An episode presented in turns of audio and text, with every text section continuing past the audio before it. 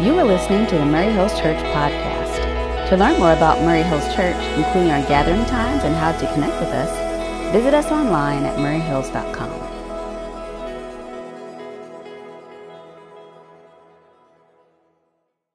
commandment you shall not murder and jesus is going to going to deepen the meaning of this law and and broaden the the application of this law and he's going to raise the standard.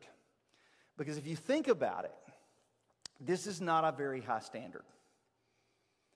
Okay, because we're talking about we're talking about relationships, and I want you to think about this as the standard. If this is in the right, the Pharisees are saying our righteousness is based on obeying the Ten Commandments. So, sixth commandment, got that one covered. You shall not murder.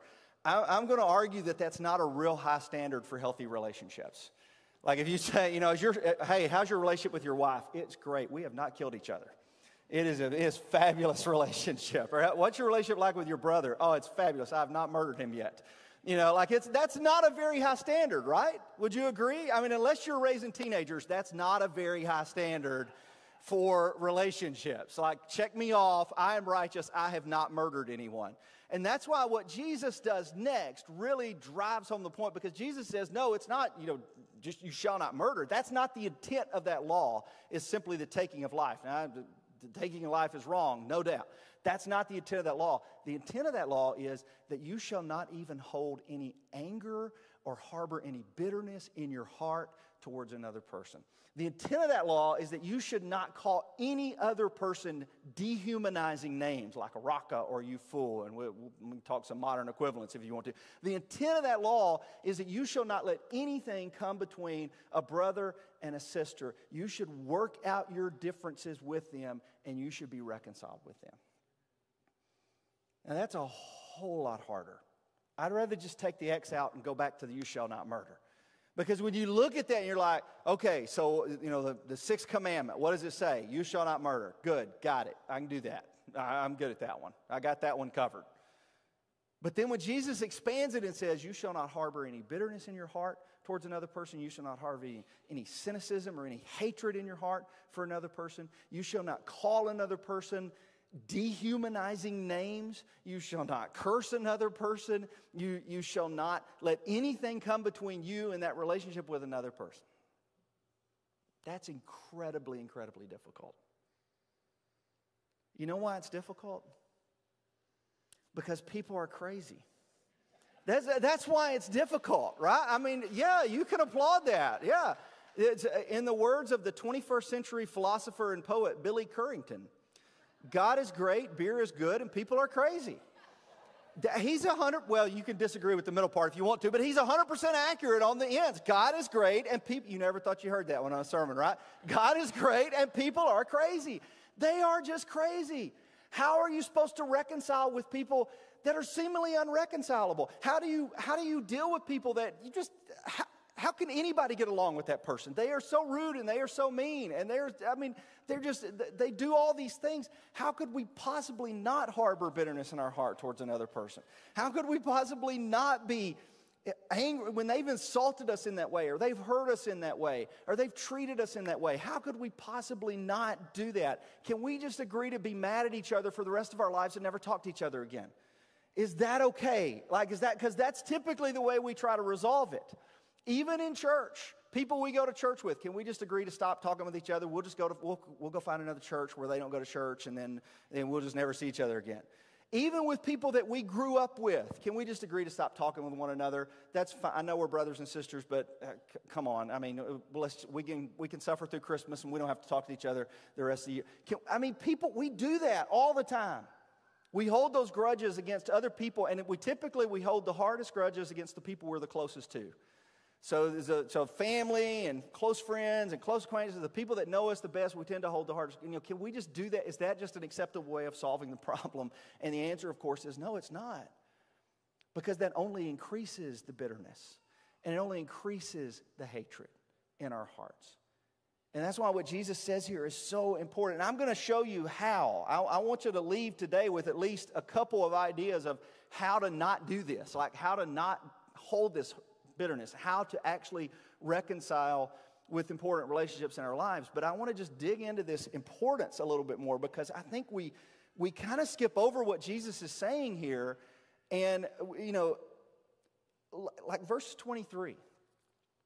I mean, I, I said this in a staff meeting I don't know, two, three weeks ago, I was talking and I said, Do you think we make too big a deal about Sunday in the church? Like, do we make too big a deal about Sunday? And I know you're sitting there thinking, How do you, come on, Sunday's what it's all about. I mean, that's it all, centers around Sunday. I, specifically, I was asking, Do we make too big a deal about the sermon?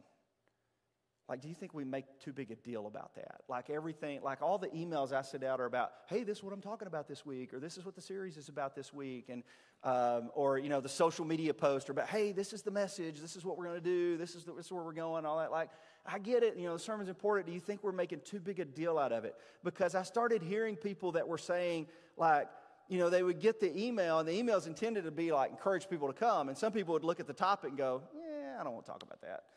You know, I don't, I, I, we'll just, we'll skip out this Sunday. You know, I don't, I don't really want to talk about that. And, and we actually made a change like two or three months ago, like, well, well let's just start sharing the songs then. Because that, you know, some people don't come for the sermon, they come for the songs. Let's just share the songs. And people would look at our list of songs and go, eh, I don't, I don't really want to sing one of those this Sunday.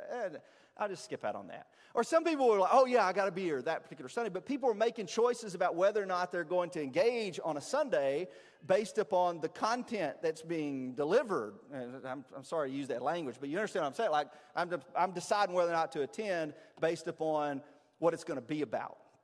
And I thought of this analogy. It'd be like my mom inviting me over to dinner and saying, Hey, I want you to come over to dinner. The whole family's going to be there. Brothers and sisters, aunts and uncles, grandmas, grandpas, the whole family's going to be there. Uh, I want you to invite, it's going to be Friday night at 6 o'clock. And I was like, Okay, but what are we eating? You know, what do you mean, what are we eating? Well, I mean, I just, are we having chicken? Because if we're having chicken, I don't, I don't, I, think we'll just skip. And we'll join you the next family dinner if we're having chicken, because I don't like chicken that much. And like, eh, like that, that, would, what would that be? That would be crazy, right? Because the, the purpose of the invite to the dinner is not about what's being served for dinner. And I know you've got to be serve healthy food and all that, you know, every analogy has its limit. The purpose of the invite of dinner is that we can be together with family. That's the purpose of the, the purpose of the gathering on Sunday is not so you can hear a sermon.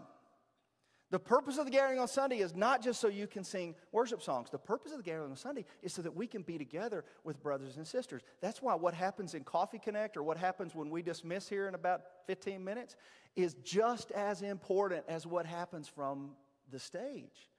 It's those relationships. Like we should want to come on Sunday not because well it's going to the sermon's going to be about a, B, C this week. We should want to come because, well, I'm going to get to see my brothers and sisters this week. I'm going to get to say hello to people that, that I love. I'm going to get to see, I'm going to get to see my family this week. That's why we gather. Relationships are more important than worship. I didn't think I'd get an amen on that. That's okay. Relationships trump worship. And you say, whoa, whoa, whoa, whoa, whoa, now, wait a minute. Where you get an idea like that? Therefore, if you're offering your gift at the altar and there remember that your brother or sister has something against you, leave your gift there in front of the altar. First go and be reconciled with them and then come and offer your gift. Now, what Jesus is saying here is very offensive to Jewish ears because there's nothing more important than offering your gift at the altar. There's nothing more important than worship of God. And Jesus is saying, if, if, if your brother and sister, if you have something against a brother and sister, if you're harboring anger and bitterness in your heart towards a brother and sister, or you have something you know, that you guys haven't been able to work out, stop your worship. Stop your worship and go be reconciled with your brother and sister and then come back and worship. It's not, a, it's not an either or type thing, but then come back and worship. Because the way we treat one another is reflective of our love for God. And again, Jesus was the one that said that. Jesus said the second command, love your neighbor as yourself, is like the first command, love the Lord your God with all your heart, soul, strength, and mind. So the way we love other people is reflective of how we love God. Those two things are tied together. So, so we, have to, we have to figure out how to live together with one another. And it's a whole lot easier to worship God because God's perfect and He doesn't do anything to offend us. So it's a whole lot easier just to do the worship thing and say, I can be angry at my brother and sister. I can not be talking to my brother and sister, and I'll just come and worship God because God's never done anything wrong. But that other one is, is, is so important. And I'm just trying to kind of drive home the importance of this, all right? Um, we have to figure out how to repair relationships in our lives because relationships are reflective of the way we love God. Now, how do you do it? Give, me, give me five, ten more minutes here.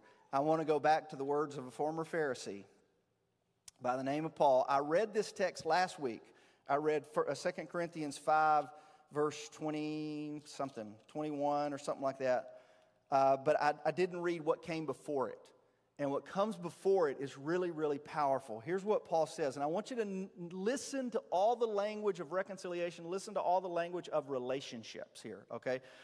Paul says, From now on, we, we regard no one from a worldly point of view. Though we once regarded Christ in this way, we do so no longer. Therefore, if anyone is in Christ, the new creation has come. The old is gone and the new is here. All this is from God who reconciled us to himself through Christ and gave us the ministry of reconciliation. That God was reconciling the world to himself, not counting people's sins against them. And he has committed to us the message of reconciliation. We are therefore Christ's ambassadors, as though God were making his appeal through us. We implore you on Christ's behalf be reconciled to God. God made him who had no sin to be sin for us, so that in him we might become the righteousness of God. So he's talking about reconciliation with God, and that's what happens in that moment of, of baptism. There's a reconciliation with God, there's a repentance for, for how I've been living, and there's this reconciliation that happens with God. But you notice how he ties it together with reconciliation with other people in our lives. He puts these two things together, and there's several key phrases in there where he talks about, like, we're Christ ambassadors. We're to, to act and speak on Christ's behalf. We are to be committed to a message of reconciliation. We are to be committed to a ministry of reconciliation. So, Paul is kind of hammering home this is important stuff. This is important. But he also talks about in this text, I believe, how to do it. And I just want to pull out two things he says about how to do it, and I'll highlight them. The first one is right there. From now on, we no longer regard anyone from a worldly point of view. And I think this is the key to reconciliation is we have to learn to see each other as fellow image bearers of God. Fellow people who were created in the image of God and who Jesus died for just as, just as he died for us.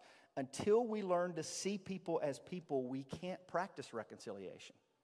And I know that sounds so basic, but until we learn to see people as people, we can't have empathy and compassion for them. And if you can't have empathy and compassion for them, it's nearly impossible to reconcile.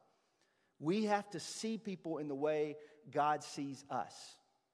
So we don't see them as illegals, we don't see them as felons. We don't see them as criminals. We don't see them as adulterers or drunkards or crackheads or thugs or whatever you want to lay. All the, all the labels that we put on people are ways in which we cannot really see them as fellow image bearers of God, whatever those labels are. And if you look back through history, there's so many cases of history that you're like, how did that happen?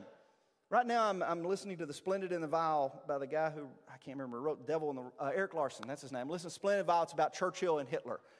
And, and you, you listen to all that stuff about Hitler, and you're like, how could that have possibly happened? How could he have done that to the Jewish people? I mean, what, what was going on in Germany? How could that have possibly happened to the Jewish people?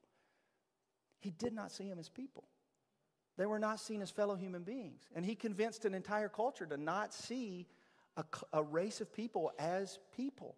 You look in our American history and you read about what happened to Native Americans, you're like, how could, how could we do that? How could we possibly, the genocide that happened and, you know, the taking over the lands and the breaking of treaties, how could you do that? It's because you did not see them as people. They were not seen, they were, they were, um, they were not seen as, they were barbarians.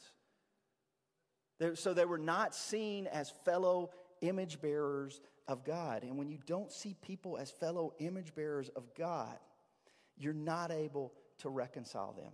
You're not able to see the humanity in the other person. So, the first step to reconciliation, no matter how mad we are at them, no matter how.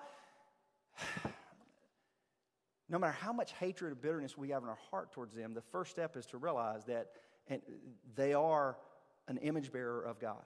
As C.S. Lewis says, you've never met an ordinary person. You, you've, the only people you've met are immortal.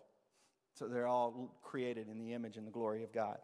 The second thing there, verse 19, is big because this is what God did for us. God was reconciling the world to himself in Christ, not counting people's sins against them.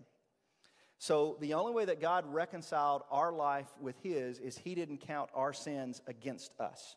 And if we're going to reconcile with other relationships in our life, the only way to do that is to not keep score. So when we keep score in relationships, um, no relationship can survive where we keep score. I mean, it just can't. Like I, I, I pro- like I promise, I'm in the red as a husband. I'm in the red as a as a brother, I'm in the red as a dad. Because I mean, if if, if we're going to keep score, I'm losing. The only reason that those relationships are still intact in my life is because the relationships in my life have been able to not count my sins against me. And it doesn't mean that I have accountability. I mean, there's our consequences and there is accountability, and I, I understand all that. But I mean, like, they've been able to, through forgiveness and repentance and those things, been able to, to not count my sins against me. And if, and if we're going to keep score in relationships, and, and then we're never going to be able to reconcile. We have to be willing to give the benefit of the doubt. We have to be willing to accept apologies. We have to be willing to, um, to move forward in some way because keeping score only builds bitterness and hatred in our heart. And Jesus tell and, and it really the example that Paul gives is that's what God did for us. That's what God did for us through Jesus. So he's asking us to, he's not asking us to do anything that he uh, hasn't already done. And that is a principle that Jesus talks about, you know, forgive in the way that you've been forgiven. So that's a, that's a Christian principle as well as we think about reconciliation. And, and I know there's a whole lot more to this, okay? I'm, I'm always hesitant to teach on these things because I'm afraid that the people who need to hear this are going to think, well, that doesn't apply to me. And the people who don't need to hear this are going to think, well, that applies to me and I need to do something about it. Now, let me explain that just a little bit. The people who need to hear this is those of us that have based on some slight or some offense, and it was probably petty, and it was probably nothing, no big deal. And honestly, like if you go back and look at it through, through the context of history, it's like that was really not a big deal. Why are we? Why have we not talked to each other in five years over that? Come on, I know it was a fight, I know, but why are we not? Or why are we? Why are we still holding bitterness about that? And and those are the people that we need to like follow what Jesus says here. We need to stop worshiping and go be reconciled. Like, quit, quit just acting like everything's okay. That's not okay. So let's figure out how to repair that relationship. And to repair that relationship, it's going to require a hard conversation. It's going to require an apology. It's going to require repentance or asking forgiveness or whatever that looks like. The group of people I'm worried about that'll hear this and take it in the wrong way is um, if you've been in truly harmful relationships, like in physically abusive relationships, sexually abusive relationships, uh, emotionally abusive relationships, you don't need to reconcile. There, there's an appropriate boundary that, that should take place in these relationships. So, like, like, I'm always nervous when you talk about this. There's going to be somebody who's been in a physically abusive relationship says, "Well, you know, right there, a preacher told me I need to go reconcile, so I need to go back to to my spouse, even though this has been going on. I need to go back." No, if that's the case, you need to work through it with some a trusted professional, a Christian counselor, Christian pastor, or somebody to work through what are the appropriate boundaries that need to be in place to, to maintain this as a healthy relationship. Because Jesus is not asking us to go back into unhealthy relationships.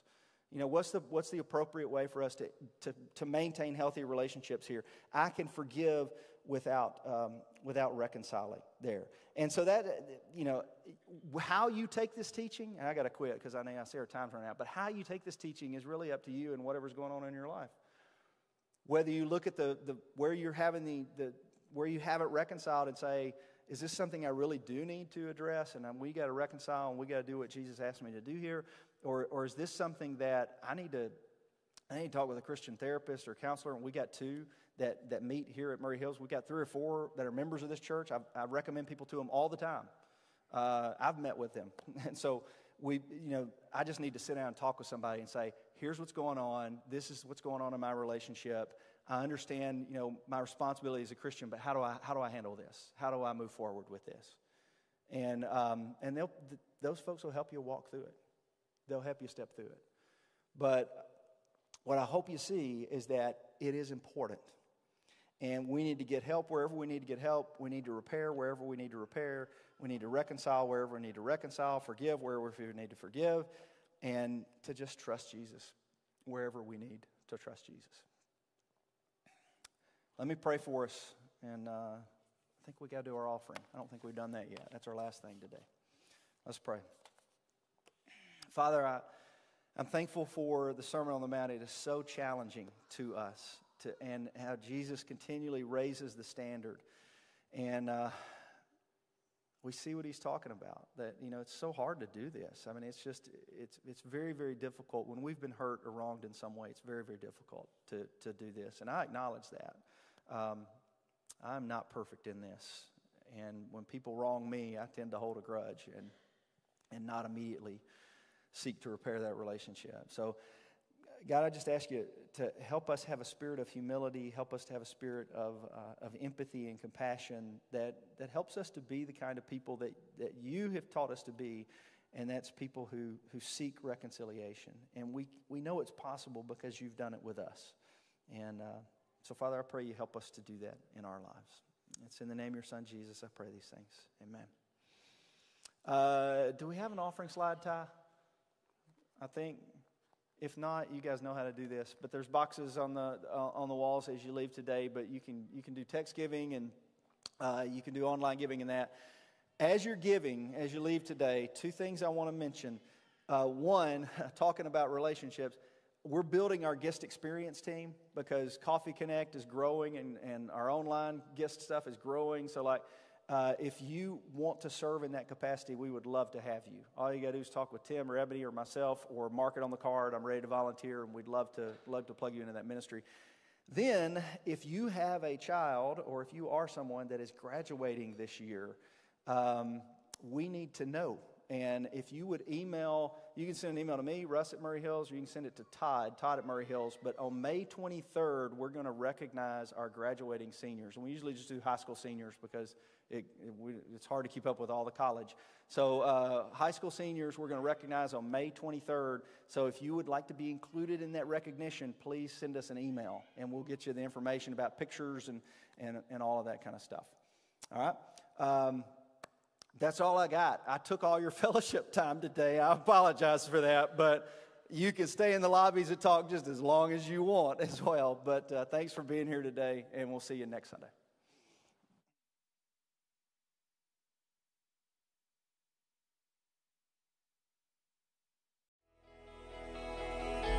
If you are encouraged by today's talk, feel free to share it with your friends.